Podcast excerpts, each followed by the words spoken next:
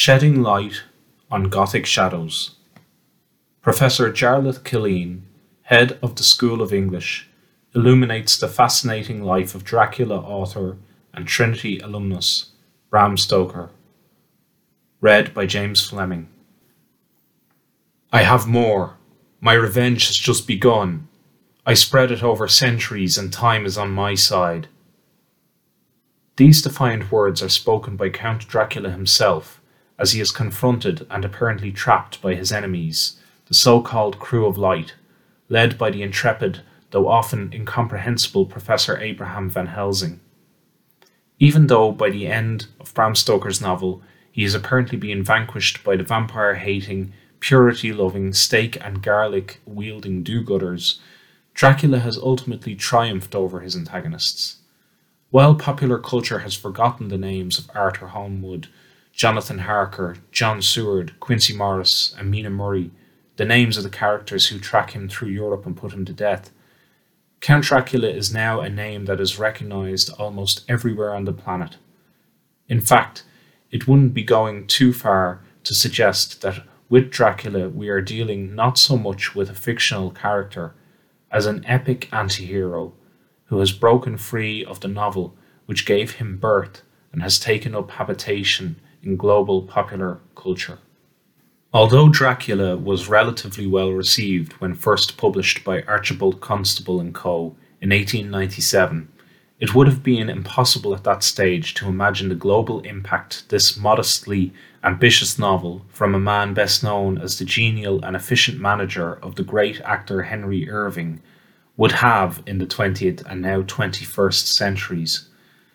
Not only is Dracula the best known vampire of them all, and we have been living in a veritable vampire craze since the 18th century, but he is also, in fact, one of the most recognizable characters in literary history, and the one most often portrayed in films, bar none, and that is not counting his appearance in other media.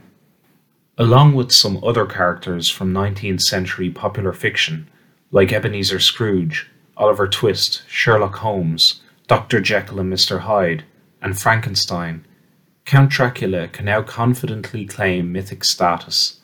That this mythic status is in large part due to the mesmeric attraction of the Transylvanian bloodsucker for screenwriters and cinema audiences, and even though most who recognize Dracula's name have never read the novel in which he first appeared and have never heard of Bram Stoker should not detract from the cultural significance of the text or author. Unfortunately, as Count Dracula has loomed ever larger in popular culture, Bram Stoker, his creator, has faded into the background.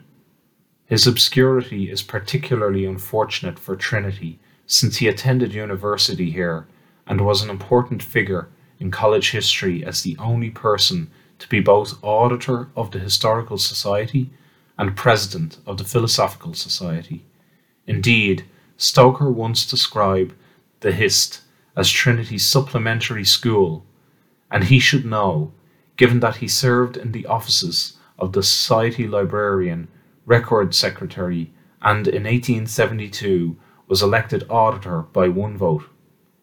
It is probably true to say that Bram probably spent more time in the gym and in college societies than he did in the lecture hall or the library. His athletic achievements while a teenager in Trinity are extraordinary for someone who had been extremely fragile and even close to death while a child. There hardly seems to have been a sport in which he did not participate, and he apparently excelled in rugby, walking races, gymnasium, slingshot, high jump, trapeze, and rowing. He was on the rugby team and in 1867 won prizes for weightlifting and for the five and seven mile walks. Stoker's conviviality, sociability, and devotion to physical health and exercise, all developed and perfected in Trinity, can certainly still be felt in his greatest novel. Dracula, after all, is a text in which a group of physically robust, intelligent, literate, and companionable young men form a kind of discussion group, what commentators have dubbed the Crew of Light, complete with a secretary keeping detailed notes, all under the direction of an old mentor. Hist and Phil speeches and debates sometimes involved the supernatural and the Gothic, so there is certainly no real gap between Stoker's life as a Trinity student and his work as a popular novelist. Moreover, he may have even first encountered that iconic name, Dracula, while attending Trinity. Jason McElligott, the director of Marsh's Library, has demonstrated that Stoker visited the library seven times in 1866 and 1867 and called for an eclectic variety of very specific items. Lurking in one volume Stoker consulted, Peter Heylyn's Cosmography, is a reference to Dracala and the Battle of Cassova, cited in the Count's speech to Jonathan Harker as one of the key events in his family's history.